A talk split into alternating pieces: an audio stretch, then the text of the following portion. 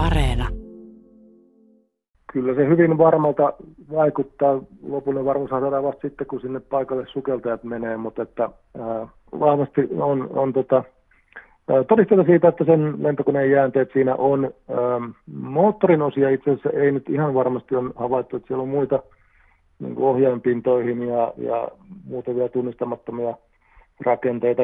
Siinä on erilaisia alumiinikappeita, jotka on ollut just moottorin ympärillä, tällaisia suojapeltoja ja muita, jotka, jo, joista ne, muutenhan se on ollut aika pitkälti vanari- ja kangaspäällysteinen tämä puri, eli, eli nämä alumiinikappaleet viittaa just näihin tota, niin kuin nokan, nokan alueisiin, ja, ja tota, sehän paikannettiin jo syyskuussa 43 ilmavoimien toimesta. Se lentokoneen hylky, ja sieltä nostettiin, siellä työskenteli tota, ilmavoimien väkeä ja, ja sukeltajia yhdeksän päivän ajan tuon onnettomuus tutkintapöytäkirjan mukaan niin, ja nosti sieltä tämän koneen osia, mutta silloin ihan tämä vainoja ja, ja muun muassa moottori ja joita tietenkin paljon muitakin osia niin kuin löytymättä.